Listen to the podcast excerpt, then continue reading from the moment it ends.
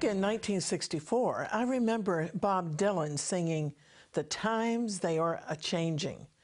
Dylan's parents were part of a close knit Jewish community, and he's been called a poet and a prophet.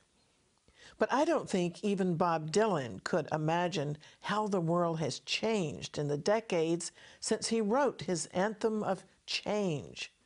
Now there's a sense in the air that we're about to enter a brave new world of the Great Reset. It's the new age of technocracy, where the world's economic, political, and religious ideas are being fundamentally changed by an elite group who manipulate the media, the world's governments, and our global resources. But what does the Bible have to say about the new world that many are anticipating? Well, we're right on schedule of prophetic history. The Jerusalem Channel is made with the support of you, our viewers. Thank you for watching.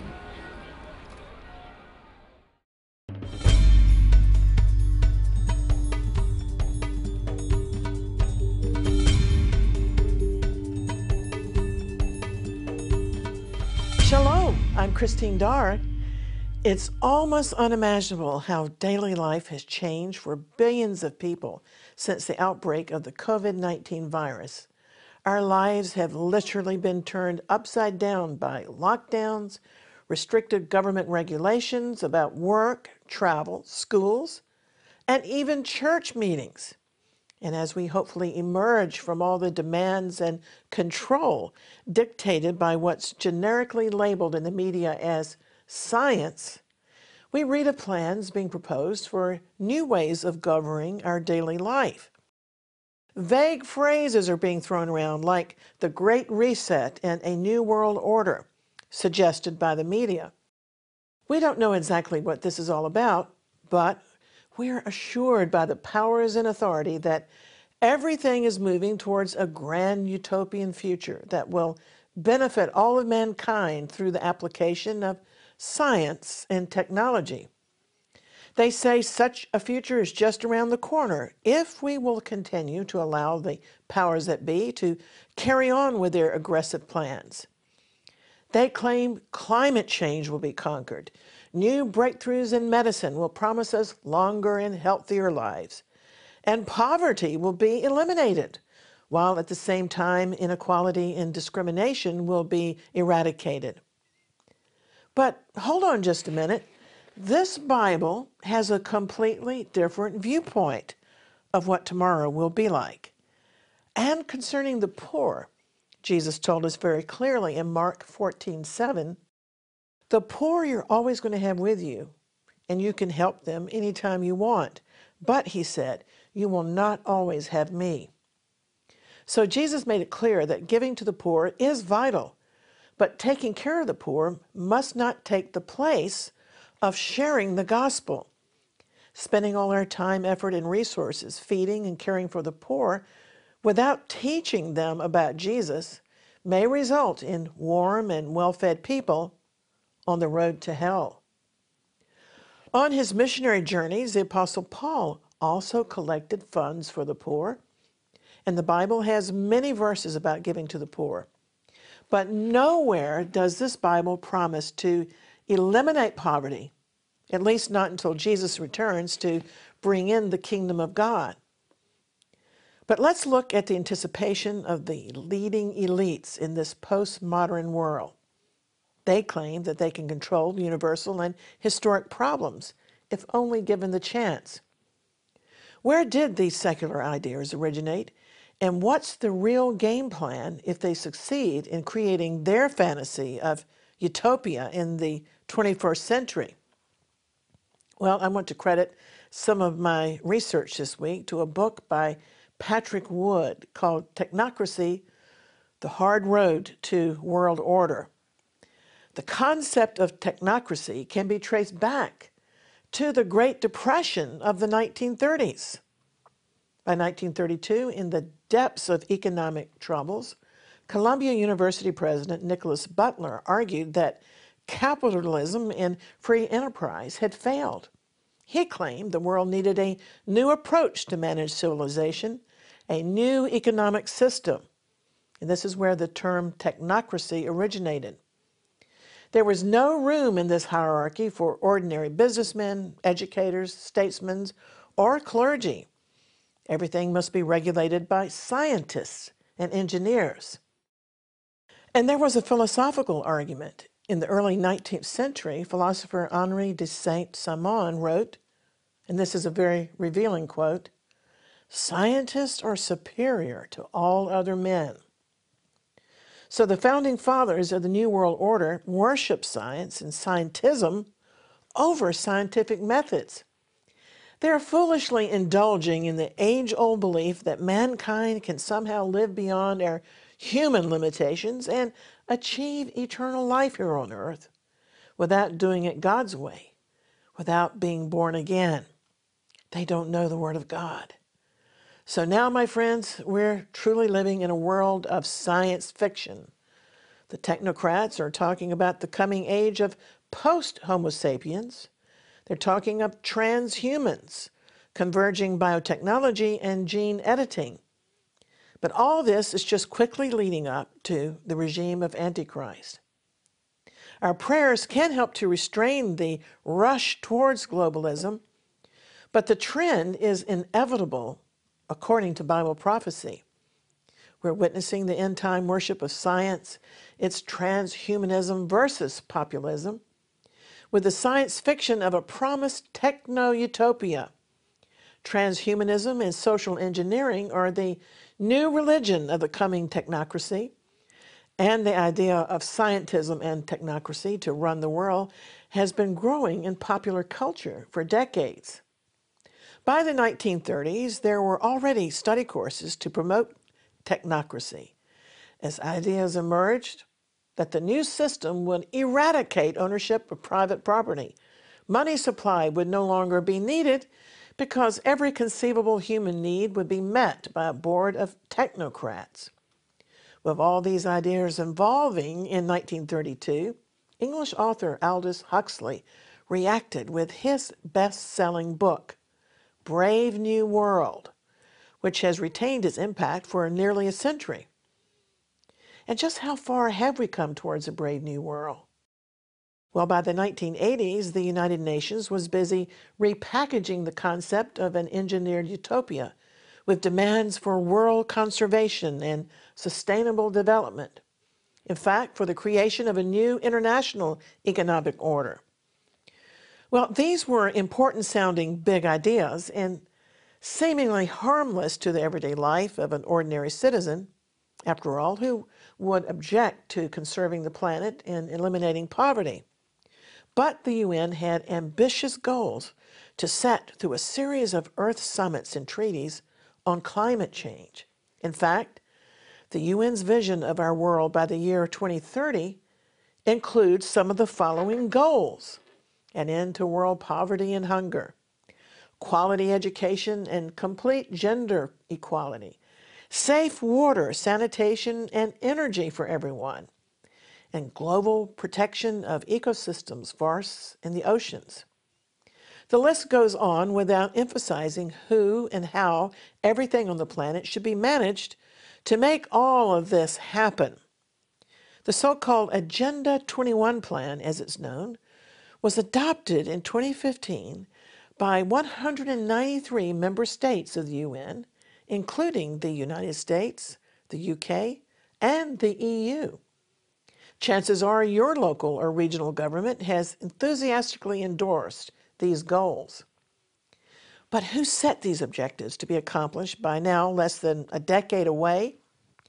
The creation of Agenda 21 can be traced back to UN Secretary General Ban Ki-moon. In 2012, he appointed an elite global group called the High-Level Panel of Eminent Persons well, that has an absolutely big brother ring to it, doesn't it?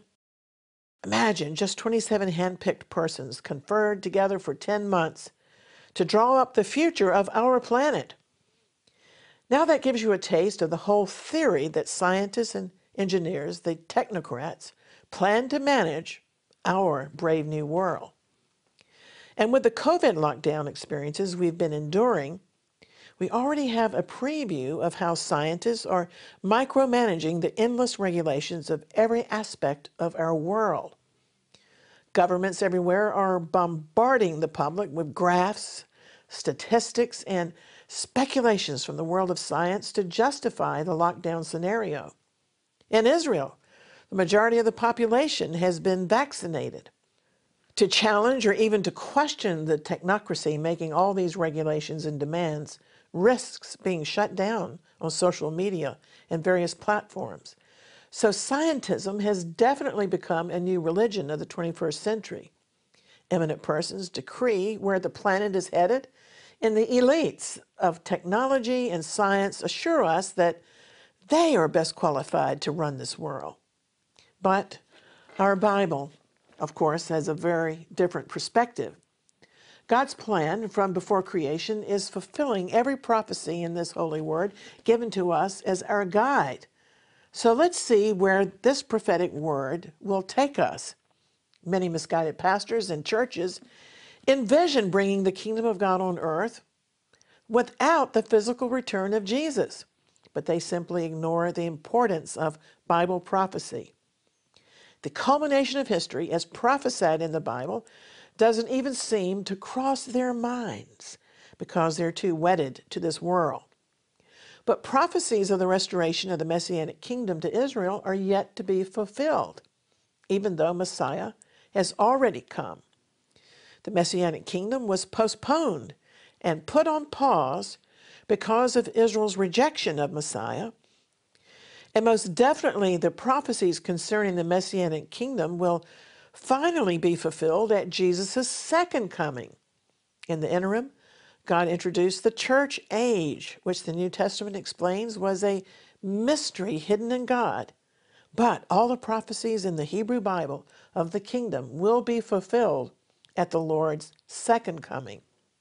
The kingdom of God on earth, known as the millennial, that's the thousand year rule of Messiah, has been in a state of postponement while Jesus has gathered his mystical body the church from all the nations.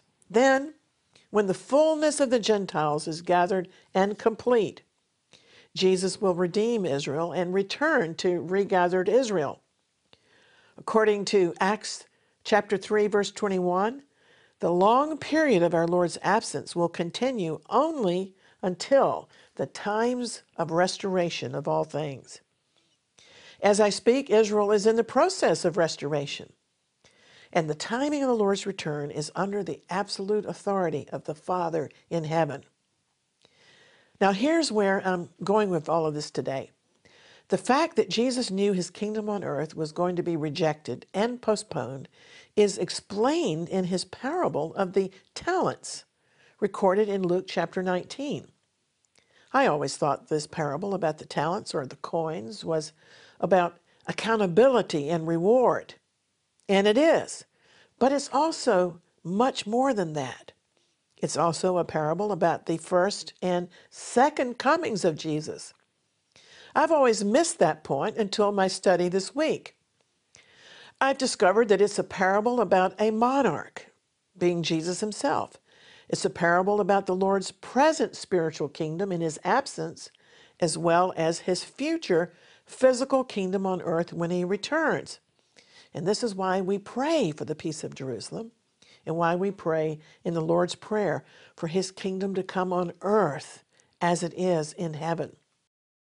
Now, this parable was told in Jericho prior to Jesus going up to Jerusalem, just before his triumphant entry and the week of his death and resurrection that we call Holy Week.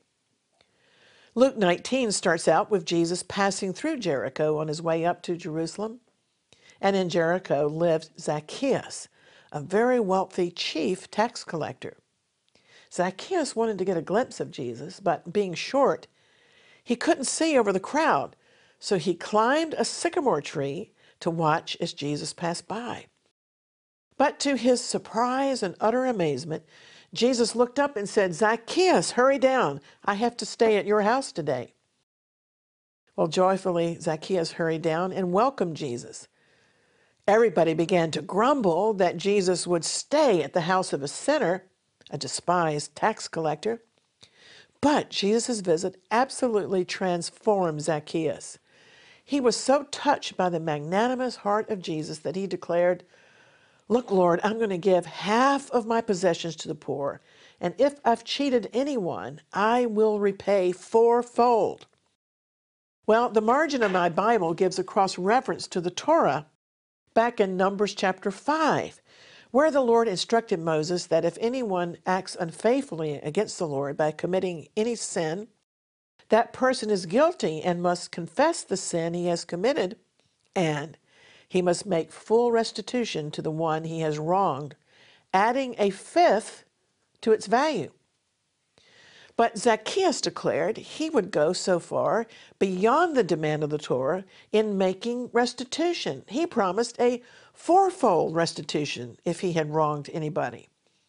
I could just see Jesus smiling and looking around at the crowd as he replied, Today salvation has come to this house because this man is also a son of Abraham. For the Son of Man came to seek and to save the lost. And then, while the people were listening, Jesus proceeded to tell them his parable about the talents, or the parable of the coins, as some translations say. The King James Bible calls it the parable of the pounds, so the British can especially relate to that. First of all, this parable teaches us that Jesus' physical absence from planet Earth at present is a period of probation. And during this probation period, those of us who come to a saving knowledge of the Lord must demonstrate our loyalty and service to Him. But secondly, the parable teaches that the Lord's return will be the occasion of great accounting and recompense, reward and destruction. And now here's something I especially want to underline, and don't miss this. A lot of the discussion that went on that day in the tax collector's house had to do with money including this parable. However, Luke chapter 19, verse 11 tells us the main reason why Jesus told this particular parable. It says, It was because he was near to Jerusalem, and the people were erroneously assuming that the kingdom of God would be established eminently. The people were looking for the kingdom of God to come then, in their lifetime, immediately. But Jesus knew differently. He knew Bible prophecy said that he would first be rejected by the religious leaders and that his kingdom would be postponed. So he told this parable, which I believe could also be called the parable of the kingdom's postponement. So now carefully take note about what Jesus said about himself and the timings of his mission. It starts with verse 12 of Luke 19. And Jesus refers to his first coming by saying, There was a man of noble birth who went to a distant country to have himself appointed king and then to return. But before he left, he called ten of his servants and gave them ten coins to conduct business until he returned. Each servant was given a small sum, only a pound, or in Greek, a mina. The commentaries say all that was expected from them was fidelity to a small trust, a conscientious use of a little sum committed for keeping. The emphasis was upon service rather than self seeking or get rich schemes, which sadly we hear so much about in today's sermons. But Jesus continued the king's subjects hated him and sent a delegation after him to say, We don't want this man to rule over us. And tragically, that's exactly what the religious leaders of Jesus' day concluded. They rejected him as Messiah. Then in verse 15, Jesus referred to his second coming, saying, And it came to pass that when he was returned, having received the kingdom, he commanded the servants to give an account of the money he had entrusted to them. The first servant came and said, Lord, I invested your coin, and look, it's made ten more coins. The king replied, Well done, good servant. Because you have been faithful in a very small matter, you shall have authority over ten cities. From this, we learn the secret of all increase is faithfulness, and especially being faithful in the little things. Now, a second servant came and said, Lord, your coin has made five coins. and the king rewarded him with authority over five cities. But then another servant came and said, Lord, here's your coin back. I kept it in a cloth because I was afraid of you. I knew you were harsh and so on and so forth. But the king asked, Why didn't you at least deposit my money in the bank so that I could have collected it with interest upon my return? So then the king said, Take the coin from him and give it to the one who has ten. They objected, Lord, he's already got ten coins. But the king replied, I tell you that everyone who has will be given more. But the one who does not have, even what he has, will be taken away from him. This teaches us that in the Lord's kingdom, failure to serve results in loss. The heart that refuses to love and serve the Lord loses by degrees the capacity for love and service. In fact, in one of the commentaries on this parable, I read that the agnostic Charles Darwin testified of himself towards the end of his life that his brain had become atrophied. But the parable doesn't end with a do nothing servant. In the parable's final verse, Luke 19:27, it ends with Jesus giving a picture of history to come. The king said, And bring those enemies of mine who refuse my rule over them, and slay them before me in my presence. Wow, this is a side of Jesus that preachers today refuse to preach about. He was willing to be the meek, sacrificial Lamb of God, but he's also the conquering Lion of Judah. Now, this may have sounded shocking to some of his disciples standing by because they were imminently anticipating the glorious kingdom. But this parable speaks of the ultimate victory of Messiah over rebels and unbelievers. The parable was predictive of exactly the way history has gone. As 1 Corinthians 15:25 says, "For he must reign until he has put all his enemies under his feet." So we're not seeing a picture here of Jesus meek and mild. Here in red letters, Jesus predicts that those who refuse to have him rule over them will learn that he does rule and reign, and because they refuse his love, they will themselves be excluded from his love eternally. Now, according to the commentaries, verse 27 of this parable is an obvious reference to the terrible disaster which befell the temple and Jerusalem as well as the eternal doom reserved for the Redeemer's enemies. You see, also in his Olivet Discourse, Jesus predicted the destruction of the temple, that not one stone would be left on top of the other. And that's exactly what happened in 70 AD. Today, the stones still lie in rubble, and they cry out and testify of Jesus himself. But how shocking to the Lord's disciples who believed that they were about to witness the establishment of God's glorious kingdom on earth. They knew the passage in Isaiah chapter 9, predicting the government shall be on his shoulders. And so they believed Jesus would literally take over Israel and the world in their generation. But Jesus had constantly tried to explain to them about his death he told them, The chief priests and the leaders of Israel will arrest me and crucify me, but I will rise again. Even after his resurrection, in Acts 1 6, the disciples were still asking, Lord, are you going to restore the kingdom to Israel at this time? But gradually the disciples began to understand what Jesus had been trying to teach them all along that his coming is in two stages his first and second comings, with a church age sandwiched in between. When Messiah comes again, as he has promised, he will finally establish the kingdom. He will destroy all God's enemies, and he will sit upon David's throne, restoring Jerusalem's glory and ruling the nations with a rod of iron. Regathered and repentant Israel will become the most favored nation, along with repentant and restored Egypt and Assyria, according to Isaiah chapter 19. Assyria has yet to find its place back on the map, but Assyria will arise again. In that day, righteousness, shalom, and truth will fill this earth.